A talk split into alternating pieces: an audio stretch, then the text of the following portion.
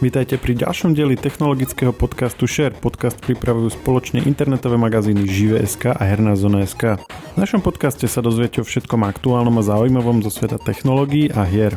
25. decembra na rakete Ariane 5 odštartoval vesmírny teleskop Jamesa Webba. Ide o najväčší a najdômyselnejší teleskop, aký kedy ľudstvo do vesmíru vnieslo. Odkedy sa táto misia pripravuje? Čo ešte teleskop vo vesmíre čaká? Kedy uvidíme prvé snímky? A čo ním vlastne dokážeme uvidieť? O tom, ako aj o plánoch na ďalšie, ešte dômyselnejšie teleskopy, sa rozprávam s redaktorom magazínu Žive.sk Martinom Hodásom. Ja som Maroš Žovčin. Vesmírny teleskop Jamesa Weba už letí, tak eh, je tu s nami Maťo Hodás, aby sme ho trošku rozobrali. Maťo, čauko. Čauko. Maťo, vieš, vieš, ako poznáš, že už si starý? Daj. Že veci, o ktorých si si čítal, že raz niekedy by možno bolo super urobiť toto a toto a vidíš to len ako animácie a možno nejaké počítačové grafiky, tak sa reálne dožiješ toho, že to nielen, že sa to postaví, ale že to aj naozaj odštartuje a spustí sa to. A toto, toto ja zažívam s týmto teleskopom. Ja, no ja sa, ja sa teším, keď teraz zažijem s tunelom strečno. no, zase nebuďme až taký pri, pri optimisti. No úplne ja si pamätám, keď som ešte si, si vlastne ako taký stredoškolák čítal, že, že, že raz by sa mohol spraviť taký veľký teleskop a on by sa nemal by fixné zrkadlo, ale skladacie a on by potom sa až rozložil v tom vesmíre a ešte by mal aj takú, takú colonu, ktorá by sa tam roztiahla a potom by sa to umiestnilo tak ďaleko od Zeme. No a tu sme. tak poďme, poďme to rozobrať, že čo to tam vlastne je. Začneme od začiatku, že ako tá myšlienka vôbec vznikla? Tá myšlienka siaha do čias Hubbleho teleskopu, kedy vlastne taktiež po dlhých rokoch príprav konečne sa Hubble teleskop dostal do vesmíru v roku 1990 a hneď krátko na to sa objavili problémy a bol identifikovaný defekt na optike toho no, ďalekohľadu. Trvalo 3 roky, kým vlastne tam naplánovali misiu astronautov v raketopláne, ktorí to doslova ručne dali celé do poriadku, aby ten eh, ďalekohľad vedel robiť ostré fotky. No a už vtedy sa v podstate mm, riešila otázka, že čo by sa stalo, kam by sa v podstate tá NASA a tá astronomia mala uberať eh, v prípade, keby tá opravná misia eh, bola neúspešná, pretože tam bola veľká šanca, že sa to proste nepodarí. E, no a padalo vlastne množstvo rôznych návrhov, že aký, aký ďalší teleskop by sa mohol urobiť. No a e, teleskop e, Jamesa Webba bol jedným z týchto návrhov, ktorý sa potom postupom času výraznejšie menil a tie jeho začiatky sa udávajú konkrétne, akože konkrétne tohto projektu sa udávajú na, na, do roku 1996 a v podstate už je to 4 storočie, čo trvalo, kým ten projekt naozaj sa dostal do vesmíru. Tam v, v tých časoch sa mm, odhadovalo, že poletí niekedy v roku 2007 a že náklady e, na jeho postavenie a vyniesenie budú len nejakých 500 miliónov dolárov. Nakoniec sa to celé postupne posúvalo z rôznych dôvodov. Mm, boli tam veľké mm, redizajny celého toho projektu a e, rôzne technické problémy, ktoré to zdržovali. No a nakoniec v roku 2021 je to hotové a stalo to skoro 10 miliard. A treba povedať, že veľmi podobný osud mal aj Hubble, pretože tam tiež to boli e, roky odkladov a e, tiež sa to veľmi predražilo a dá sa povedať, že mm, James Webb bol pomerne neprekvapivý v tom, že že následoval jeho cestu. A teda je jeho následovníkom v podstate aj po tejto stránke. Hej, po tej nechcenej stránke. A skúsme si ich porovnať, že uh, aké majú veľkosti teda zrkadiel a v čom sa od seba líšia, teda keď už sme povedali, v čom sú si podobné. Hlavné zrkadlo Hubbleho teleskopu má priemer 2,4 metra. Teleskop sa zameriava na pozorovanie po viditeľnom spektre svetla. Čiže s Hubbleovým teleskopom vlastne, to je vlastne ako keby taký veľký ďalekohľad, taký veľký foťák, že odfotíme s ním to, čo by sme ako keby s ďalekohľadom reálne videli. Alebo to, čo vidíme kvázi, že tá časť spektra, ktorú vidíme ako keby ľudským okom do veľkej miery. V podstate by sa to asi tak mohlo dať povedať e, a tam je vlastne aj ten hlavný rozdiel, že vesmírny ďalekohľad Jamesa Weba sa zameriava na pozorovanie v infračervenom spektre. Takže tam už zachádzame do toho spektra, ktoré nie je viditeľné voľným okom. No, to je asi dosť dôležité povedať, že, že keď si akože predstavíme napríklad nejaké exoplanéty, čiže planety z iných slnečných sústav, ktoré s ním odfotíme, tak to nebude vlastne tak, že, že vlastne s ním odfotíme to, ako vyzerajú, ale vyzerajú ako keby kebyže sa na ne pozeráme, ale, vyzerám, ale, ale budeme vedieť akože detekovať nejaké iné parametre a z toho potom si odvodzovať veci. Čo sa týka exoplanet, tak on ich nie, nie len, že bude hľadať, ale tam je dôležité to, že my budeme vedieť skúmať ich atmosféru. Tam nebudú dôležité fotky tých exoplanét, ale informácie, ktoré zistíme parametroch ich, ich atmosféry a o tom, či napríklad sú tam nejaké biosignatúry, ktoré by nám naznačovali, že by tá planéta mohla podporovať život. Uh-huh. Čiže, čiže bude sa vedieť odhadnúť zloženie tej atmosféry a napríklad, či tam je čo CO2 alebo niečo také? Niečo na ten spôsob, hej. Dobre, čo to sú, to sú exoplanéty. Uh, ďalej ešte čo ním budeme vedieť pozorovať? Najmä sa hovorilo o vzniku prvých hviezd a prvých galaxií, lebo vďaka tomu, že Webov teleskop funguje v infračervenom pásme, tak on laicky povedané dovidí ďalej do minulosti ako Hubble teleskop. Je to zhruba 13,5 miliardy rokov, pričom vesmír, vek vesmíru sa odhaduje myslím na 13,7 alebo 13,8 miliardy rokov. Hej. Takže vlastne mali by sme dovidieť až na tie prvé hviezdy, ktoré vznikali niekoľko stoviek miliónov rokov po veľkom triesku. Hm, a čo to znamená, že dovidí do, do minulosti? No v zásade to, že my pri tých pozorovaniach nevidíme ten objekt tak, ako sa nachádza dnes, ale tak, ako sa nachádzal v minulosti, pretože vlastne to rýchlosť svetla je obmedzená fyzikálne a to, čo my vidíme, e, už dávno neexistuje, dá sa povedať. Ale zase je to prínos pre nás, že vieme to skúmať, aj keď to už možno tie svety neexistujú, ktoré by sme našli, ale vieme aj z toho vyčítať dôležité informácie. Hej, vlastne či, čím je to ďalej, tak akože týmto svetlo k nám dlhšie letí a tým pádom vlastne, kým k nám priletí, tak to vidíme, ako to vyzeralo vtedy. Áno.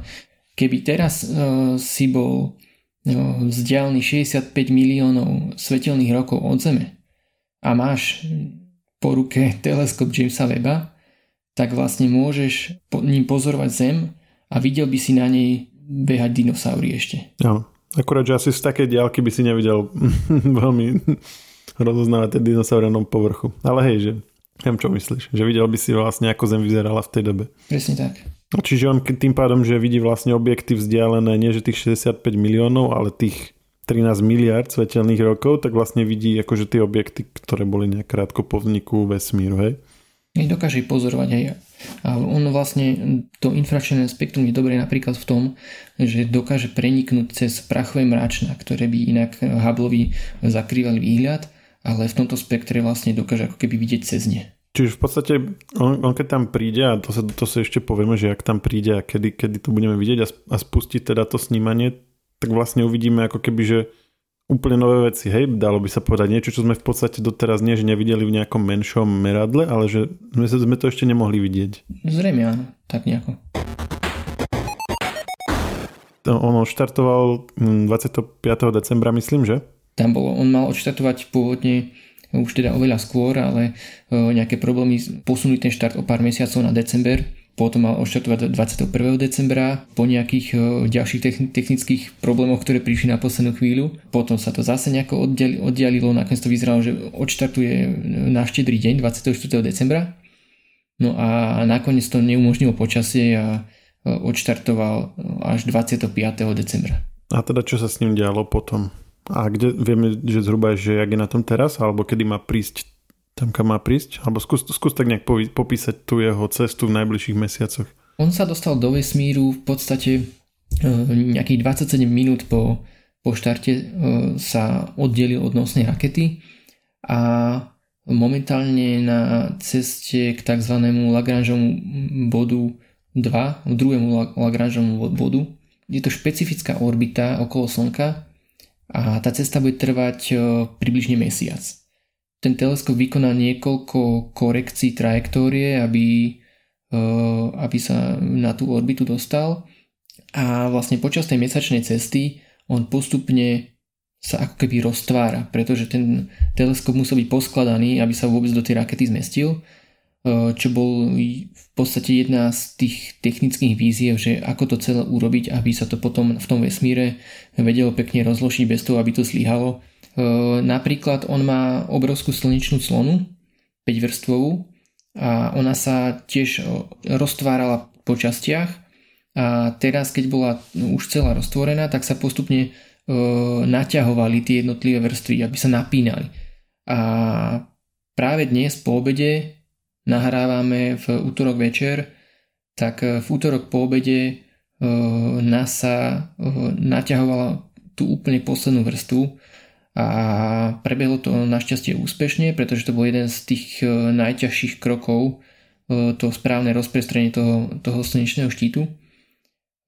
Našťastie to teda vyšlo všetko podľa plánov, nás to už potvrdilo, že všetko je v poriadku a nasledovať bude vyklápanie sekundárneho zrkadla a následne rozkladanie primárneho zrkadla. Čiže to sú, to sú tie, čo sú to 6 uholníky, hej, čo sú na tých im, mm, vizualizáciách, tak to sa vlastne teraz bude roztvárať. Aha. Áno, to je 18 6 uholníkov, takých panelov s priemerom 1,3 metra. Oni sú vyrobené z berília, sú potiahnuté tenkou vrstvou zlata a dokopy to má, celé to primárne zrkadlo má cez 700 kg. Celkový priemer je 6,5 metra oproti 2,4 metra, čo mal Hubble. No dobre, tak to, to je riadne veľké, keď, keď si to vezmeš, hej, že jak... Je to strašne veľké. Ja som, ja som videl fotky, keď v podstate stali veľa toho ľudia, aj s tým rozprestretým štítom a tak ďalej. A to je strašné monštrum. že akože takéto niečo reálne teraz letí vo vesmíre, že to už není ako doteraz, že také, také tie satelitíky a niektoré trochu väčšie, trochu menšie, ale toto už je normálne, že normálne, že teleskop, že to keby bol aj na Zemi, tak by bol akože v celku veľký. A on to normálne, on to, on to dos, doslova pripomína vesmírnu loď, ako, keby takú loď z rozprávky, ktorá taká klasická, vieš, piráti ako letia vesmírom s nejakou Spongebobovi alebo niečo podobno, tak, tak úplne takto pôsobí. Nie, úplne, že, že, to akože na Zemi, že keby, že to tu je niekde, že na Slovensku máme takýto teleskop, tak sme akože happy a toto, že, že, no, že vo vesmíre, že so všetkým koľko koľko to stojí a tak niečo vymiesť do vesmíru, že to ako je to veľmi obdivuhodné, že sa to tam podarilo takto. No a spomínal to sledovanie. Vlastne na stránke NASA e, si môžeš spustiť pod stránku o, e, teleskopu Jamesa Weba a pekne si tam klikneš na to, že kde sa práve teraz nachádza. A tam máš pekne vizualizáciu, že v, e, akom, v akej fáze momentálne toho rekonfigurovania sa práve nachádza, že ktorá časť už bola vysunutá, ktorá si ešte poskladaná, kedy sa čo odohralo a kedy sa čo ešte len odohrá a tak ďalej. Takže vie si pekne priebežne každý deň sledovať tú časovú os, že ako vlastne na tom je ten teleskop. A zábery z neho náhodou nemáme? Že by mal nejakú selfie kameru alebo niečo? nemáme a uvidíme, kedy budú nejaké prvé zábery. Že či si NASA povie, že pustia e, niečo uh, už z toho testovania, kedy budú vlastne kalibrovať to obrovské mm, zrkadlo. Myslí, a ty, myslíš ale zábery akože z neho, ale ja som myslel, vieš, jak, jak Elon Musk zvykne, keď vypustí niečo do vesmíru, napríklad Teslu a mala také, akože, takú tyč a na nej kameru, že aby, ako selfie kameru, že aby proste sme videli, že to tam naozaj je. ako tento PR rozmer ešte na sa. Štvrť storočí na to robili a nedomysleli to. Dobre, a teda príde na ten, na ten, e, do toho Lagrangeovho bodu, e, teda to, ja som to mal za, e, za úlohu si pozrieť, tak ak som to dobre pochopil, to sú vlastne body, ich je 5 medzi každým, akože rôznymi dvoma objektami v vesmíre.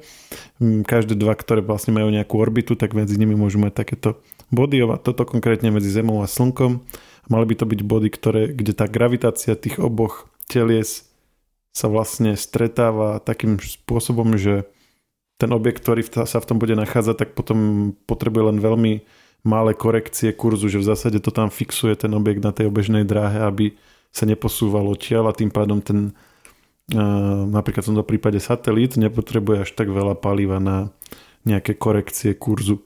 Oni sú potom, tie ďalšie sú potom vlastne medzi Zemou a Slnkom, tento to je jednotka, tento konkrétne je vlastne za Zemou. To znamená, keby sme dali priamku, že od Slnka cez Zem a ďalej, tak to je vlastne ešte za Zemou, takže vlastne Zem mu zaclania Slnko, čo asi celkom dobre aj kvôli svetelným podmienkam, že aby vlastne ne, neosvetľovalo Slnko to, čo bude pozorovať. On má potom ešte aj tú slnečnú clonu, ktorá si tiež tomu pomáha. Mm, tam je to dôležité najmä kvôli tej radiácii, pretože aby teleskop bol schopný pozorovať v tom infračervenom spektre, tak musí predísť nejakému rušeniu. Hubble preto nevie pozorovať v tomto spektre, lebo vlastne jeho vlastné systémy emitujú nejakú tú radiáciu. A aby sa tomuto zabránilo, tak sú tam vlastne dve opatrenia. Jedno je ten slnečný štít, tam je požadovaná nejaká teplota minus, cez minus 260 stupňov Celzia. Takže kryogenické teploty. On vlastne teraz bude, keď aj tam príde, tak ešte niekoľko mesiacov bude musieť chladnúť, nie? Až kým sa bude môcť vlastne, dost, kým sa dostane na tú operačnú teplotu. Áno, áno oni budú, oni budú 5 mesiacov kalibrovať tie jednotlivé panely toho primárneho zrkadla, aby na proste mikrometer boli presne nasmerované e, do toho sekundárneho zrkadla a tak ďalej. E, a zároveň budú postupne tie systémy chladnúť a chladnúť až na tú operačnú teplotu. A to bude trvať teda dokopy aj s vypustením, so všetkým, to bude vyše 6 mesiacov, kedy proste sa bude skúšať, či všetko funguje tak, ako má a kedy bude to zariadenie ako celok naozaj už v, tej, v tých podmienkach, ktoré boli plánované a teda dá sa predpokladať, že niekedy v júni, júli by už mal, mali začať prvé vedecké operácie. A teda prvú fotku môžeme očakávať vtedy, alebo možno aj skôr? To bude na NASA vlastne, že ako sa rozhodnú z toho PR hľadiska to vyriešiť, že či dajú nejakú úplne prvú fotku ako keby si dal krytku dole z fotoaparáta a cvakol si prvú blbosť rozostrenú, hej, a povedal si, že toto je vlastne prvá fotka, hej, alebo či si počkajú už na niečo, na niečo také, o, keď to vyladia a, a akože oficiálne niečo cvaknú, hej, tak o, NASA historicky bola do veľkej miery závislá na tom, ako ju vníma verejnosť a ako má podporu, lebo to priamo vplývalo aj na jej financovanie, takže určite aj na toto mysleli, že vlastne ako to odprezentovať, tak uvidíme, čo vymyslia. My sme teda nehovorili, že ten uh, Lagrangeov uh, bod, že ako som povedal, že keby sa spravila priamka, že, že slnko, zem a ešte ďalej, keď sa ide, tak tam je ten bod, ale že ono je to vlastne poriadne ďaleko. Mesiac je koľko nejakých cez 350 tisíc kilometrov alebo nejak tak a toto je 1,5 uh, milióna kilometrov od Zeme. Čiže ak, ak sa nemám, toto je prvý satelit, ktorý je v tomto bode umiestnený, že? Myslím, nejaké už boli v tom prvom Lagrangeovom bode, čiže medzi medzi Zemou a Slnkom, ale akože s, na tej bližšej strane, ale na tejto, že na tej vzdialenejšej, tak tam mm, ešte nič nebolo. Toto neviem presne, ale prečo je vlastne v, práve v tomto druhom bode?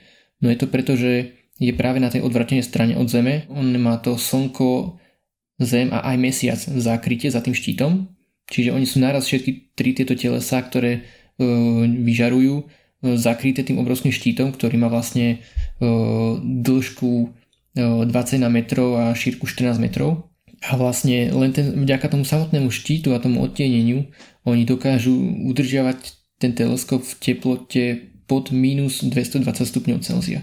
A potom následne za tým primárnym zrkadlom, to je v podstate ako keby taká väža na, na tej plachetnici a tam majú ešte, ešte špeciálny chladič, kde využívajú napríklad helium a tak ďalej, aby schladili ešte ten jeden špecifický vedecký inštrument, ktorý tam majú vlastne 4 na palube, tak samostatne ten ešte schádzajú na teplotu e, nižšiu ako minus e, 260 stupňov Celsia. Práve preto, aby zabranili e, tomu, že samotné, samotná tá optika a tie inštrumenty emitujú nejakú tú radiáciu a sami sebe by, dá sa povedať, bránili e, v tom pozorovaní v tom infračervenom spektre. No a prečo sa toto všetko vlastne robí? Prečo sa to neurobilo ako Hubble teleskop, že proste normálne zrkadlo, ale robí sa tento celý komplikovaný spôsob, ako to čo najviac chladiť, aby sa dal sledovať to infračervené žiarenie. Že prečo práve infračervené žiarenie? Lebo vlastne aj podľa Einsteinovej teórie relativity sa vlastne vesmír rozpína. A spolu s tým rozpínaním vesmíru mm, sa aj to svetlo, ktoré vychádza od tých prvých galaxií, ktoré chceme pozorovať, tak e, sa mení jeho vlnová dĺžka a prechádza z toho viditeľného spektra do infračerveného spektra.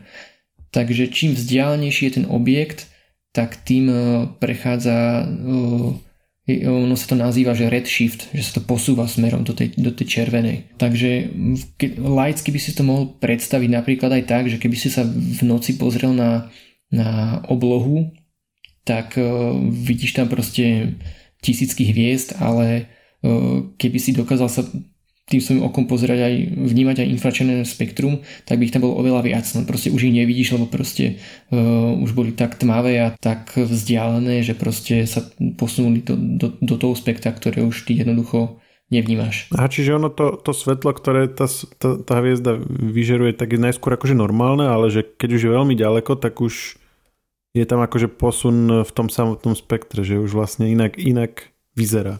Hej, že tým, že je tak ďaleko. Čiže tým pádom, keby sme mali ako, akokoľvek veľký ten optický teleskop, tak vlastne to neuvidíme, lebo už to je iné spektrum. Čiže by sme nevedeli tak, tak ďaleko do minulosti pozerať. Áno, v podstate áno, hej, že keby si mal, keby si mal o, teleskop na princípe Hubble, ale s tým, že by mal iba väčšie zrkadlo, tak stále by to nevidel. Lebo napríklad jeho by mohli o, tie prachové mračná napríklad zacloniť a, a, a ďalšie takéto veci. Hej. Hej, no a plus to, čo je tak ďaleko, by vôbec nevidel, lebo by to vlastne nebolo v tom spektre, ktoré on dokáže uvidieť. Áno, presne tak. A vlastne web má na palube 4 e, inštrumenty, každý je trošička iný, každý e, pozoruje troška v iných e, vlnových dĺžkach. Celkový rozsah, keď to dáme ako jeden balík, tak je tam, myslím, že od nejakých 0,6 mikronu po 28,5 mikrona. No a tiež sú to také, také malé technické zázraky, že vlastne ako to oni vôbec riešili. Lebo napríklad e, to sledovanie e, veľmi málo jasných objektov je napríklad robené tak, e, že jeden z tých inštrumentov dokáže ako keby zakryť jeden zdroj svetla, nejaký, nejaký silnejší, čo mu vlastne vďaka tomu umožní vidieť okolité menej jasné objekty že napríklad si môžeš predstaviť, ako keby si proste e, ti svietilo ostré slnko do očí a ty si teraz tou rukou prekrieš to slnko, že zdvihneš ruku, prekrieš si slnko a lepšie vidíš okolo seba, hej, lebo ti proste nesvietí do očí. Hej. Tak e, vlastne takýto princíp. Alebo napríklad e, dokáže pozorovať 100 objektov naraz. Lebo napríklad keď chce pozorovať jeden veľmi tmavý objekt, tak e, potrebuje byť naň zacielený aj e, stovky hodín, aby na, ako keby načerpal dostatok svetla, e, aby vlastne bol ten objekt viditeľný. No lenže sledovať nejakú napríklad jednu planetku alebo jednu hviezdu niekoľko stoviek hodín by bolo dosť časovo neefektívne, keď máš teleskop, ktorý je časovo limitovaný tým palivom, tak vlastne prišli s, so systémom veľkého množstva takých mikrouzávierok, vďaka čomu oni dokážu pozorovať 100 objektov súčasne a tým pádom efektívnejšie využiť ten pozorovací čas. Tá misia by mala trvať ako dlho? A teda uh, Hubble bol alebo teda naďalej je, aj keď teraz veľmi není s čím, servisovateľný, tam vlastne k nemu chodeval raketoplán a dali sa tam opravovať rôzne veci a tak. Tento teleskop Jamesa Webba teda nie je servisovateľný, alebo ako to tam je? Nie je servisovateľný, ale no, on paradoxne e, je teoreticky možné k nemu pripojiť nejakú, ne, nejakú vesmírnu loď. Má na to prispôsobený adaptér, ale ten bol plánovaný, použiteľný je iba na to, že keby bol ten teleskop vychýlený nejakou veľmi zle z orbity, e, napríklad vplyvom neúspešného štartu alebo tak, tak v podstate vie k nemu teoreticky doletieť nejaká raketa a pripojiť sa k nemu a za pomoci vlastného pohonu nasmerovať na správnu orbitu. Hej. Ale, ale vyloženie servisovateľný nie je, ani keby tam priletel e, oprášený raketoplán a s, s plnou posadkou, tak proste e, nie je to servisovateľné na orbite. Mhm, čiže napríklad doplniť akože palivo, aby vedel uh, fungovať alebo vymeniť nejaké že, že optiku alebo niečo, tak to asi nebude možné. Nie. A koľko teda očakávame, že by mohol fungovať? Plánovaná dĺžka misie je na 5 rokov s tým, že NASA dúfala, že sa jej podarí aspoň 10 rokov. Niečo podobné to bolo aj s Hubbleom a nakoniec vidíme, že aj vďaka tým e, servisným misiám už slúži cez 30 rokov. E, v prípade weba toto nebude možné, pretože ako si spomínal v tom Lagrangeovom bode, e, síce je ten balans taký, že to teleso by viac menej sa malo držať v tej istej pozícii, ale predsa len ten eh, teleskop eh, sa bude aj za pomoci vlastných eh, systémov rôzne nakláňať, vykláňať a, tak ďalej pri, tých, pri tom zameriavaní tých rôznych objektov a tak ďalej a celkovo sú tam vplyvy, ktoré, mm, ktoré bude treba korigovať. A preto vlastne má Webov teleskop e, vlastnú zásobu paliva, ktorá mala dva účely. E, prvý účel bol, aby vedel urobiť niekoľko manévrov počas ceste na, do tohto bodu. A to bolo spôsobené tým, že tá konštrukcia teleskopu je z, zo špecifických e, príčin taká, že on napríklad dokáže zrýchliť za pomoci vlastného pohonu, ale nedokáže spomaliť. Tak e, ten letový profil bol navrhnutý tak, že najvyšší stupeň rakety nepôjde kvázi na maximum, ale trošička pomalšie, aby náhodou sa nestalo, že E, tá raketa podá trošička lepší výkon, ako by bolo plánované, hej, že trošička prestrelí a tým pádom e, by bolo po teleskope, hej, že on by prešvihol ten bod, kde sa má dostať a celá tá misia by vlastne padla. E, nakoniec to ale vyšlo tak, že tú trajektóriu sa podarilo docieliť presnejšie, ako sa dúfalo a tým pádom v rámci tých následných korekcií, ktoré musí teleskop urobiť, nebolo potrebné spáliť toľko paliva. Ešte nejaké korekcie budú, ale už na základe toho, čo teleskop musel urobiť, tak NASA vie, že ušetril palivo a tým pádom vydrží, vydrží v tom Lagrangeovom bode dlhšie. Spomínal som, že plán bol 5 rokov, s tým, že NASA dúfalo, že to bude 10 rokov a teraz už NASA hovorí, že to bude oveľa viac ako 10 rokov. Ale neviem, čo to znamená, či to bude 12 rokov, 15 rokov, to ešte asi zistíme až keď e, ten teleskop dorazí do tej finálnej destinácie a tam v podstate NASA uvidí že koľko šťaví im ešte ostalo a koľko s tým dokážu letieť. Uh, vieme, aká je ďalšia budúcnosť Hubbleho teleskopu? On teda neprestáva pracovať ani po uh, Jamesovi Webovi, že? Prestáva ako neprestáva.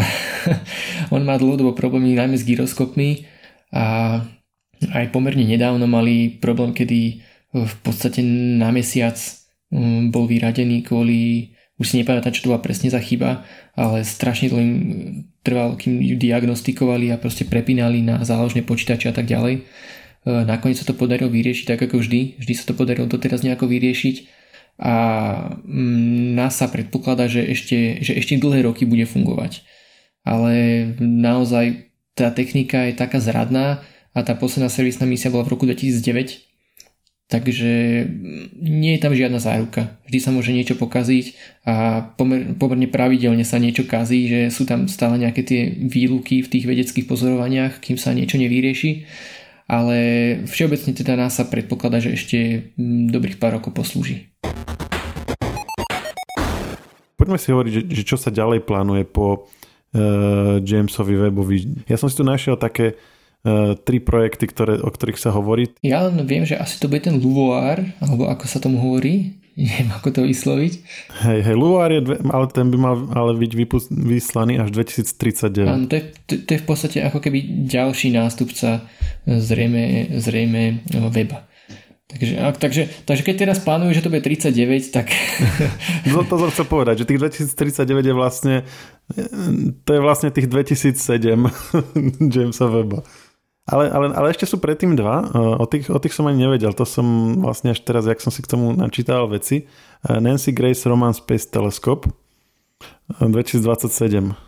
V podstate taký Hubble, 2,4 metrový, metrové zrkadlo, optické spektrum, ale má to mať širšie teda spektra, spektrum ako Hubble a tam sa práve ešte rozhodujú, že či by to malo ísť na nízku obežnú drahu Zeme alebo na, zase tiež na ten druhý Lagrangeov bod, čo by bolo akože dosť veľký rozdiel proti Hubble. Inak, bavili sme sa o tých zdržaniach weba, tak vlastne on bol hotový už v roku 2016. Ale vlastne to e, tým, že oni majú fakt, že jeden pokus ho tam dostať a že všetko musí fungovať a hovorilo sa, že tam je asi, asi 300 takzvaných Uh, single point of failures, teda vlastne, že jedna vec sa ti pokazí a, a je koniec misie, tak vlastne tam bolo veľmi rozsiahle testovanie, niekoľkoročné a v 2018 skúšali napríklad natiahnuť ten uh, veľký slnečný štít a roztrhol sa im. Tak to zase vlastne spôsobilo veľké zdržanie, lebo to celé museli dať dokopy a tak ďalej, zistiť príčinu a, a takéto veci. Takže, uh, takže to, to bol jeden napríklad z tých dôvodov, prečo sa to tak dlho odkladalo. A toto je veľmi silná stránka NASA. Ako, väčšinou my ich ako keby ja takto taký čitatelia alebo celkovo je to populárna obec ich akože tak aj hejtuje, že proste všetko im strašne dlho trvá všetko sa strašne predražuje a nič, nič ako keby také veľkolepé poriadne ako keby nespravili a odkladajú to a tak. Ale reálne, keď už niečo akože idú robiť a podniknú to, tak oni, do, oni dokážu také veci zrealizovať, že, že ako si presne ako si povedal, že hoci ktorá malá vec by sa pokazila a celé je to vlastne stratené, ale oni to spravia tak, že tých x vecí, ktoré sa majú dohrať, že ani jedna z nich sa, sa ne, nepokazí, že ani raz sa nepomília. A není to, že, že raz, dvakrát, ale veď koľko v posledných rokov, v posledných e, dekádach misií išlo na Mars, že a vždycky tam stačilo, aby sa jedna vec pokazila. A to isté vlastne pri, tých, pri tomto teleskope a pri ďalších misiách. Ako v, e, za, za toto im myslím si, že musíme dať uznanie, že proste sú, sú, sú schopní si nastaviť tie procesy tak, že sa ti môže jedna vec z tisíca pokaziť a je to celé vlastne stratené, ale oni to spravia tak, aby sa ani tá jedna nepokazila. Hej, presne tak. No a späť k teleskopom. ELT, hovorí ti niečo? Tak to zľavy nie. A tento je pozemný, není vesmírny, extra large uh, teleskop. Ale typoval som, typoval som, že to bude pozemný, lebo uh, nebolo tam ST. takže... hej, hej, nebolo tam ST. Ale hej, hej ten, o toto som tiež počul, áno. Hej, ten, ten bude v Čile, ten už teda stavajú od 2017. a bude mať uh, zrkadlo o priemere 39,3 metra. Pre porovnanie, dnes najväčšie zrkadlo má uh, asi 10 metrov, to sú keckové teleskopy. Ja, ale to bude, ten, ale to bude normálne, že uh, uh, pohyblivý teleskop, hej? Uh, mal by byť pohyblivý podľa toho, ako vyzerá na, na tom obrázku. ale, ale mal by byť každopádne normálny, akože, akože optické spektrum, toto mňa hlavne zaujímalo. Hej, lebo vlastne keby sme sa bavili napríklad o tých teleskopoch, ako bol Arecibo, alebo ako je v Číne, tak to už hovoríme o tanieroch, ktoré no, idú do stoviek metrov, hej, takže, takže preto ma zaskočil, keď hovorí, že 30 metrov najväčší, hej, tak... Aha, jasné. Áno, ale to sú, to sú radioteleskopy hlavne. Akože s tými nerobíš, že fotky alebo tak. To zachytávaš zase niečo iné. Ale, ale s tým to môžeš. Akože. Čiže, čiže vlastne 4 krát väčší. Teraz, teraz má 10 metrov, teraz máš 30, 39,3. 17 krát väčšie rozlišenie ako Hubble. A to je na Zemi. Čiže už s tým vlastne bude sa dať ako keby možno, cieľ je, že by sa mali dať zobrazovať priamo, akože fotiť priamo veľké, planet, veľké exoplanéty, odhalovať existencia takých vo veľkosti Zeme a že možno sa podarí odfotiť priamo aj nejaké také vo veľkosti Zeme. Odfotiť znamená, že to bude nejaký jeden pixel, hej, ale akože aj to je samo o sebe parádna vec. No a potom ten Luvoir, ktorý si spomínal ty, čiže že veľký ultrafialový optický infračervený prieskumník v preklade tá skratka znamená. No a to je vlastne James Webb len väčší. Aj ono to aj tak vyzerá, že má to aj tú slnečnú slonu, má to aj vlastne takú konštrukciu podobnú, aj to má tie šesťuholníkové uh, dieliky, len je to väčšie. Tam sú tie dve možnosti, že buď by to vyslali na, zase na Ariane 5, alebo Falcon Heavy, alebo niečo takom, tam by musel byť ale len 8 metrový priemer, alebo by to vyslali buď na Starshipe alebo na SLS, tam už je 15,1 metrový priemer, čo už je dosť veľké zrkadlo. Si zober, že to je vlastne väčšie zrkadlo, ako je terajšie najväčšie na Zemi. Alebo by vo vesmíre ešte k tomu.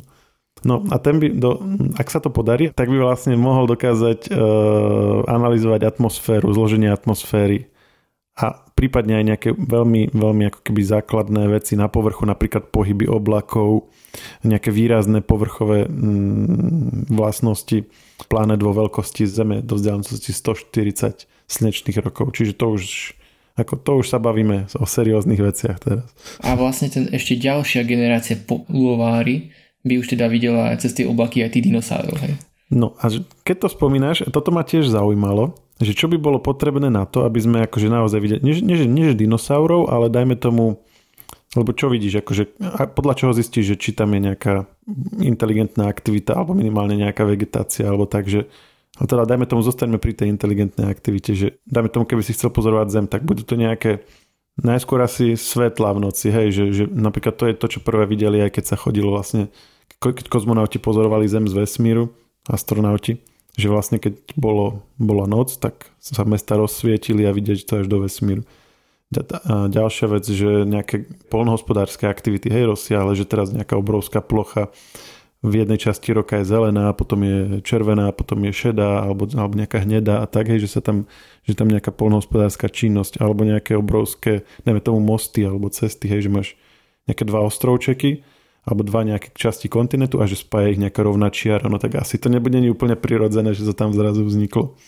No je tu, je tu je, vlastne sú všelijaké také prepočty. Jeden, čo som našiel, tak je autor, volá sa Ethan Siegel, Siegel. On píše také ako populárno-naučné veci.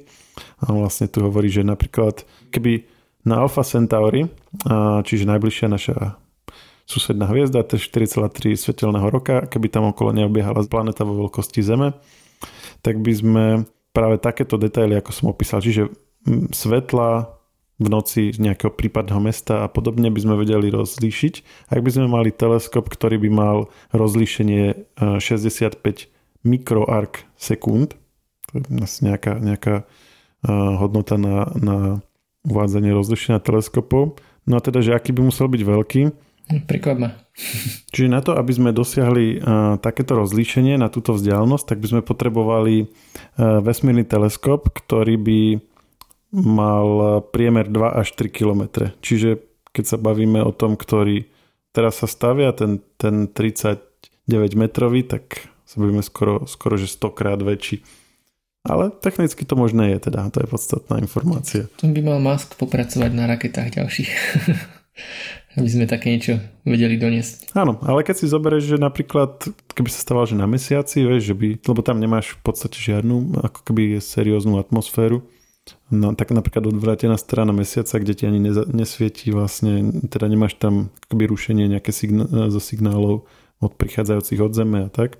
Neviem, netrúfam si povedať, či sa toho reálne dožijeme, ale je to niečo, čo je predstaviteľné, hej, na rozdiel od takých tých plánov na, na nejaké... Je to aspoň nejakej tej teoretickej rovine.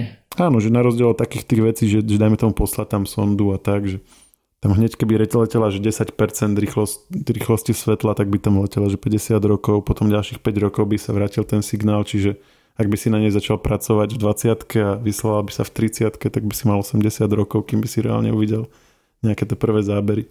Ja, že by si, tam by si zistil, že to má optickú vadu a, a potrebuješ oprašiť raketoplán. že treba poslať ešte jeden, že ach, A plus, keby sa to aj spravilo, tak eh, pravdepodobne by to bol len prelet, hej, lebo tak zase by si potreboval nejaké druhé motory, ktoré by to tam ubrzdili.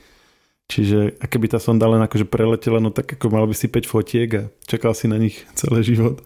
A tým takýmto nejakým teleskopom si to môžeš vlastne, môžeš si pozrieť hoci koľko planet chceš, hoci kedy a hneď to vidíš. Sice vidíš to, čo tam bolo pred, jak si spomínal, pred tými 5 rokmi, 10 rokmi, alebo už koľko tá svetlo k nám letelo, ale tak to v podstate ani nevadí. Je pár miliard rokov. no hej, tak zase keby sa pozeralo až tak ďaleko, ale m, mm, akože pre mňa sú najzaujímavejšie tieto najbližšie exoplanety, že dajme tomu do tých 15 svetelných rokov alebo tak, že, že to sú také, že, že reálne tam ako keby takýmito zariadeniami vieš aj niečo uvidieť. A... Ja, a výhľadovo, výhľadovo pri pokroku technológií za pár stových rokov, že by sa tam dal aj niekto poslať. Áno, presne tak, že, že to by ako keby bol ten konečný cieľ, že výhľadovo tam nasmerovať nejakú generačnú loď alebo niečo. Je, že keď si pozrieš planetku spred 13 miliard rokov, tak uh, ti to veľmi nepomôže, pokiaľ chceš pokiaľ chceš uh, mať nejaký únikový plán zo Zeme, hej, pre prípad, že teda slnko raz nás pošle niekde do, do pekiel. Hej, alebo že sa to s tými hoxami vymkne spod kontroly a Zem už nebude miesto, kde by si si predstavoval nejaký, nejaké dlhodobé pôsobenie. No, síce Mars je fajn, ale tak nejaká taká pekná zemička s normálnou gravitáciou a normálnou tečúcou vodou a normálnou povrchovou teplotou by predsa len bola lakavejšia. Že, že vysolíš vlastne toľko predáš všetok majetok, aby si sa tam konečne dostal a že si teda ten kolonizátor na Marse a tuto si sa z nejakého pekného domčeku alebo bytiku e, komfortného si sa presťahoval do nejakej železnej plechovice, kde pravdepodobne do konca života ani o moc komfortnejšie už žiť nebude, že musíš tam recyklovať všetko, mať, na, mať na ako keby predpísané množstva jedla a vody, čo nesmieš prešvihnúť, aby všetkým zostalo. Nie je to práve najlakavejšia vízia dôchodku. No dobre, tešíme sa na obrázky z Jamesa Weba. Dúfam, že o nich potom napíšeš. Tak určite. Že ich tam aj priložíš, hadam, nebude tam nejaký copyright od nás. to by nás naštvali. Vybavíme. Zatiaľ. Čauko. Technologický podcast Share nájdete vo všetkých podcastových aplikáciách vrátane Apple Podcasts, Google Podcasts či Spotify. Nové časti sa objavujú tiež v podcastovom kanáli aktuality.sk. Ak nám chcete niečo odkázať, doplniť nás, alebo sme povedali niečo zle a chcete nás opraviť, môžete nám napísať na podcasty zavinačžive.sk. Ešte raz, podcasty zavinačžive.sk.